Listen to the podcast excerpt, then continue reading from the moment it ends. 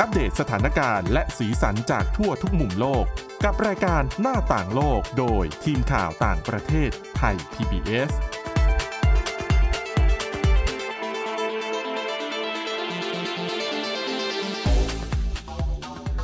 สวัสดีค่ะคุณผู้ฟังต้อนรับเข้าสู่รายการหน้าต่างโลกค่ะ วันนี้นะคะก็มีเรียกว่ามีความคืบหน้าในเชิงบวกนะคะสำหรับเหตุการณ์เป็นสำหรับสงครามในกาซา ที่ก็เกิดขึ้นมาประมาณ 6 สัปดาห์แล้วนะคะ ในที่สุดวันนี้สิ่งที่หลาย ๆ ฝ่ายรอคอยก็เกิดขึ้นนั่นคือ การบรรลุข้อตกลงพักรบนะคะระหว่างอิสราเอลกับกลุ่มฮามาสเดี๋ยวเราไปติดตามรายละเอียดเรื่องนี้กันนะคะ รวมถึงเรื่องของสาว ๆ กลุ่ม Blackpink นะคะก็เรียกว่าสร้างความฮือฮาอีกครั้ง แต่ว่าจะเป็นเรื่องไหน เดี๋ยววันนี้ไปติดตามกับคุณจิราชาตาเอี่ยมรัศมีและดิฉันสวรักษ์จากวิวัฒนาคุณค่ะ ค่ะ สวัสดีคุณผู้ฟังด้วยค่ะ ค่ะ โอ้โหเรื่อง Blackpink นี่ดิฉันเห็นตั้งแต่หน้าฟีดตั้งแต่ช่วงเช้านะ ใช่เออแล้วตอนแรกเนี่ยก็คือในสื่อสังคมออนไลน์เนี่ยจ้องไปที่ลิซ่าคนเดียว แต่ดิฉันก็พยายามไปนั่งไล่ดูภาพปรากฏว่า ไม่ใช่ลิซ่าแค่คนเดียวอืมแต่คือทั้งวงเลย เกรินนิดนึงคุณจิราชาตาเขาไปทำอะไรกัน ก็ไปร่วมงานเลี้ยง แล้วเป็นงานเลี้ยงแบบ เลี้ยงระดับประมุขแห่งรัฐนะคะ เพราะว่าเป็นการต้อนรับจริง ๆ เนี่ย ที่จัดงานเลี้ยงครั้งนี้ขึ้น โดยสมเด็จพระเจ้าชาร์ลส์ที่ 3 กษัตริย์อังกฤษเนี่ยก็เป็นการจัดขึ้นเพื่อต้อนรับอาคันตุกะจากเกาหลีใต้ ก็คือประธานาธิบดีเกาหลีใต้อ๋อไปเยือนโคค่ะแล้วทีนี้พอประธานาธิบดีเกาหลีใต้ไปเยือนแล้วอะค่ะ ด้วยความสำเร็จของวง Blackpink เองด้วย อันเนี้ยอาจจะเป็นคำศัพท์ที่เราอาจจะแบบ โอ้โห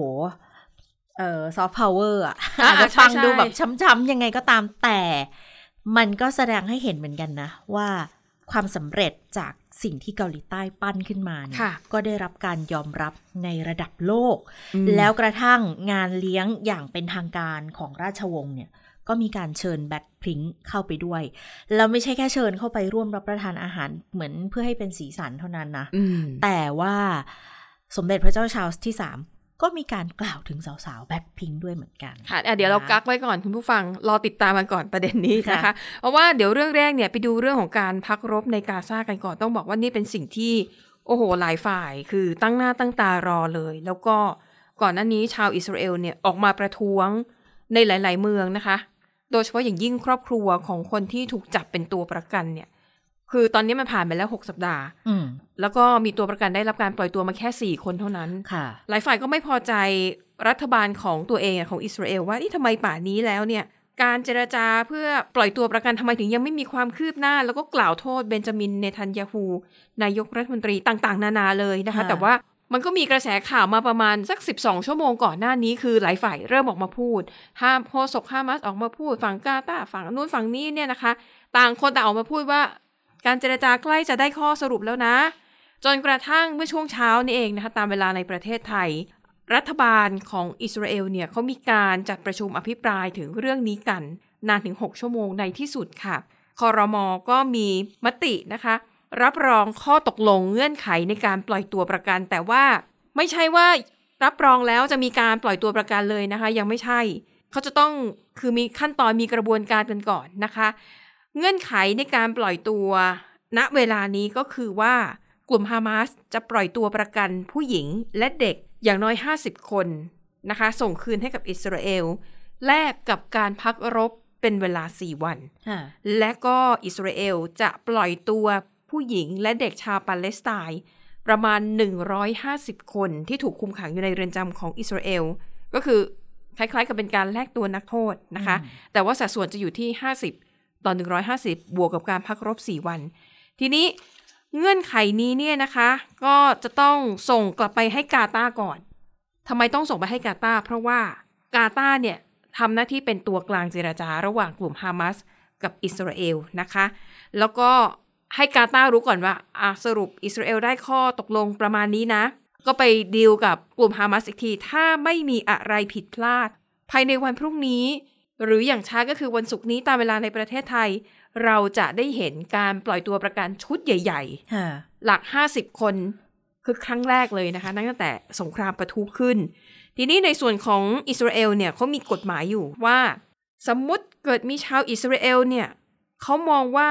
มติของรัฐบาลเขาเรื่องเงื่อนไขการปล่อยตัวประกันเนี่ยประชาชนอิสราเอลบอกว่าไม่เห็นด้วย ประชาชนมีสิทธิ์ที่จะยื่นเรื่องคัดค้านต่อศาลสูงได้นะคะ แต่มีเวลา 24 ชั่วโมง แต่ดูแล้วเนี่ยก็คงไม่มีใครอยากจะคัดค้าน เพราะว่าทุกคนก็อยากจะให้ตัวประกันนั้นได้รับอิสรภาพโดยเร็ว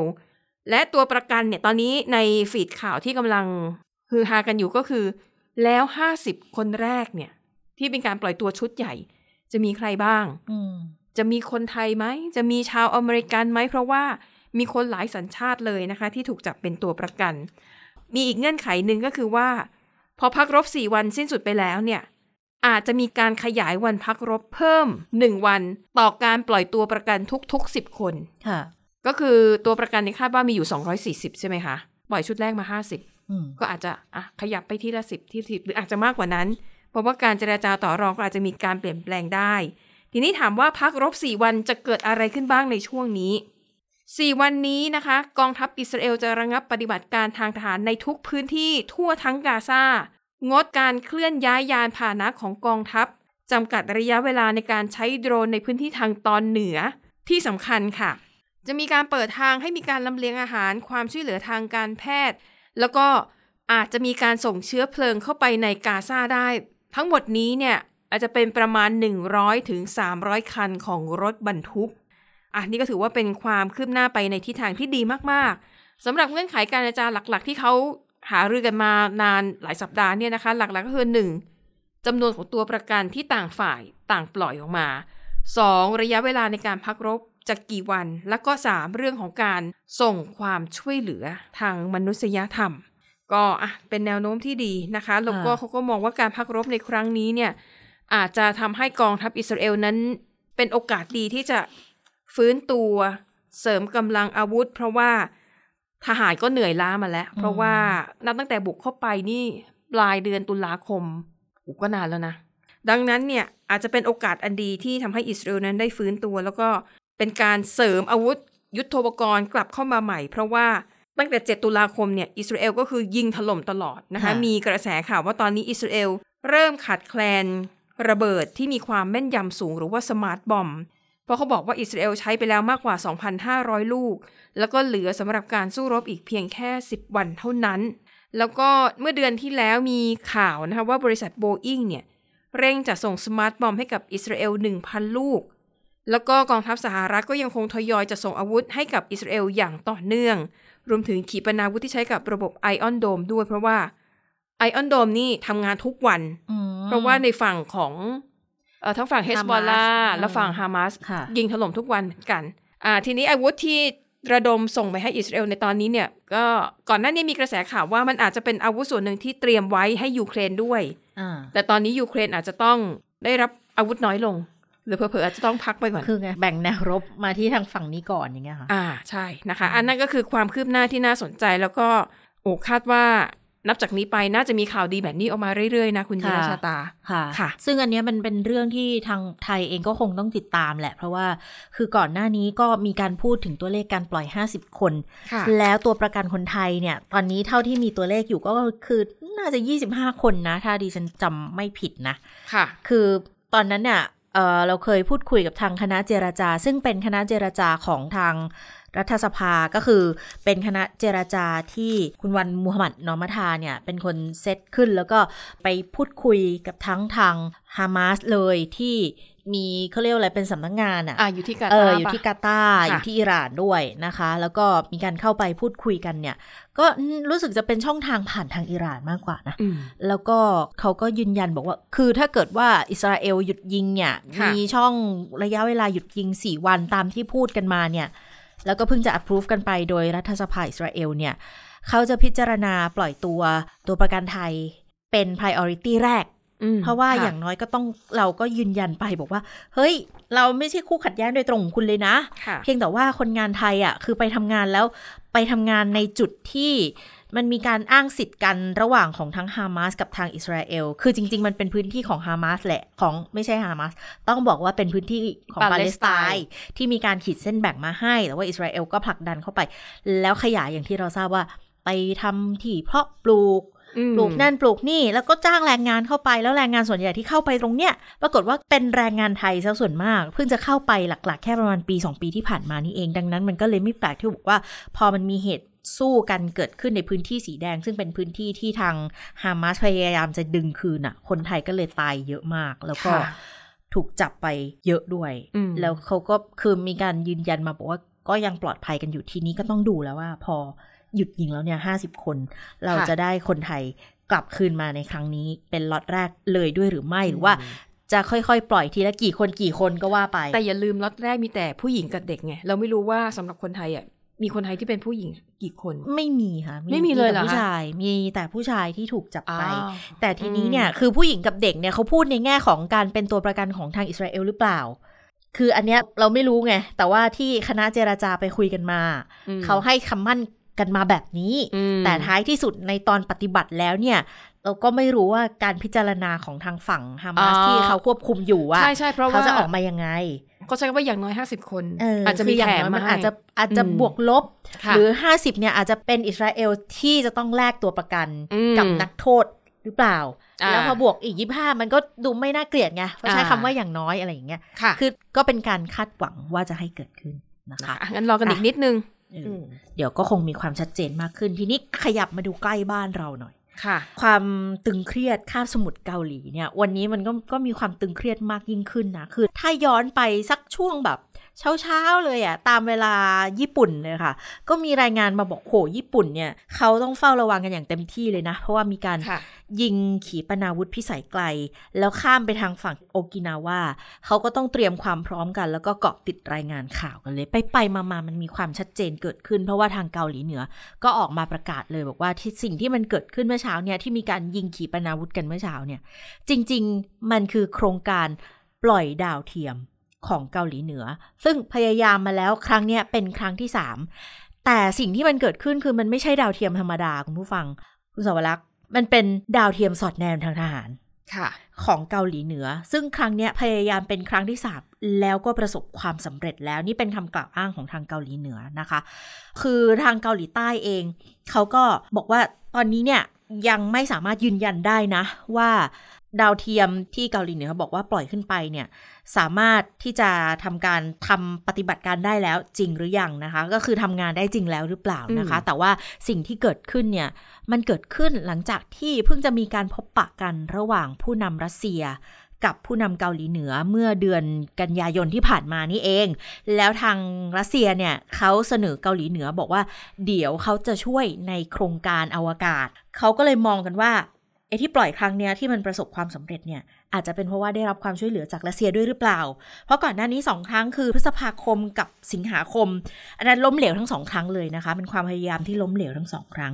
แต่คราวนี้เนี่ยพอประสบความสำเร็จแล้วเป็นดาวเทียมสอดแนมทางทหารขึ้นมาอีกเนี่ยมันเป็นอย่างนี้เนี่ยมันก็เกิดความไม่มั่นไม่ไม่มั่นใจขึ้นมาในภูมิภาคละ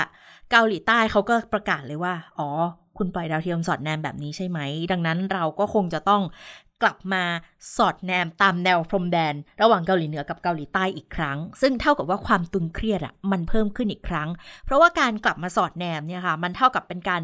ละเว้นบางส่วนของข้อตกลง ระหว่างสองประเทศที่ทำมาตั้งแต่ปี 2018 แล้วอืมค่ะเพื่อในเป้าหมายเพื่อที่จะลดความตึงเครียดทางทหารระหว่างกันด้วยนะคะเจ้าดาวเทียมที่ปล่อยไปค่ะ เกาหลีเหนือรายงานผ่านทางสำนักข่าว KCNA บอกชื่อ ไม่รู้อ่านถูกหรือเปล่านะ แต่น่าจะใช่ละมันลิกยองหนึ่งนะคะอืมค่ะแล้วก็สามารถเข้าสู่วงโคจรได้ วงโคจรที่ถูกต้องได้ด้วย แล้วตอนปล่อยเนี่ย ผู้นำของเกาหลีเหนือก็คือคิมจองอุนเนี่ยก็มาดูการปล่อยด้วยเช่นเดียวกันนะคะ แล้วพอปล่อยแบบนี้แน่นอน ทั่วโลกไม่หยุดค่ะ ทั่วโลกก็ส่งเสียงขึ้นมาทันที เสียงประนามนะ ส่วนใหญ่จะเป็นเสียงค่ะประนามไม่ค่อยมีใครออกมาชื่นชม เพราะ มันคือการละเมิด ข้อมติของคณะมนตรีความมั่นคงแห่งสหประชาชาติอย่างชัดเจนด้วยนะคะ ทางเลขาธิการใหญ่องค์การสหประชาชาติ ก็ออกมาบอกเลยว่า การปล่อยขีปนาวุธพิสัยไกลของเกาหลีเหนือเนี่ยมันตรงข้ามกับข้อมติของคณะมนตรีความมั่นคงแห่งสหประชาชาติ แล้วก็เรียกร้องขอให้เกาหลีเหนือ หวนกลับมาสู่หนทางแห่งการยกเลิกการสะสมอาวุธนิวเคลียร์ด้วยนะคะ แล้วทางเกาหลีขออภัยทางทำเนียบข่าวเอง เขาก็ออกมาบอกว่าความเคลื่อนไหวในครั้งนี้เนี่ย มันเป็นละเมิดข้อมติของคณะมนตรีความมั่นคงแห่งสหประชาชาติอย่างชัดเจนแล้วด้วย และแน่นอนประเทศที่กังวลที่สุด อยู่ใกล้มากด้วย แล้วก็โดนขีปนาวุธบินข้ามหัวไปถึงแม้ว่าจะเป็นขีปนาวุธที่บรรทุก ดาวเทียมดาวเทียมก็ตาม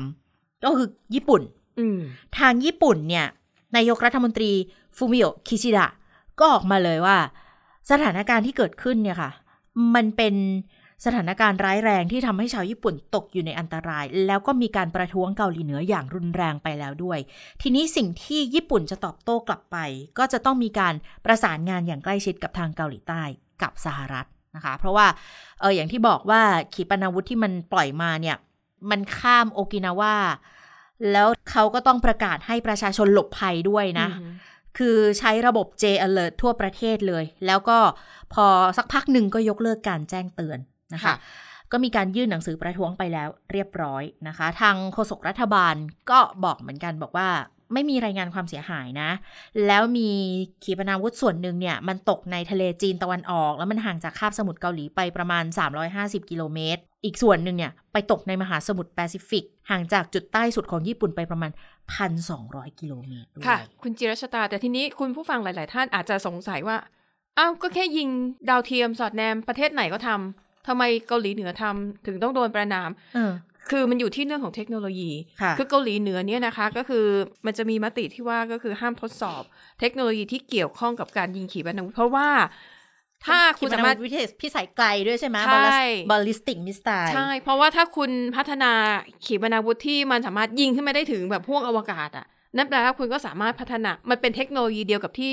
ใช้ในขีปนาวุธที่ใช้โจมตีประเทศอื่น ๆ ได้ อ่า แล้แล้ววถ้าก็แบบว่า ติดหัวรบนิวเคลียร์ได้ใช่คือศักยภาพมันอยู่ตรงนี้ มันอยู่ไอ้ตรงเทคโนโลยีมันไม่ได้อยู่ที่ว่า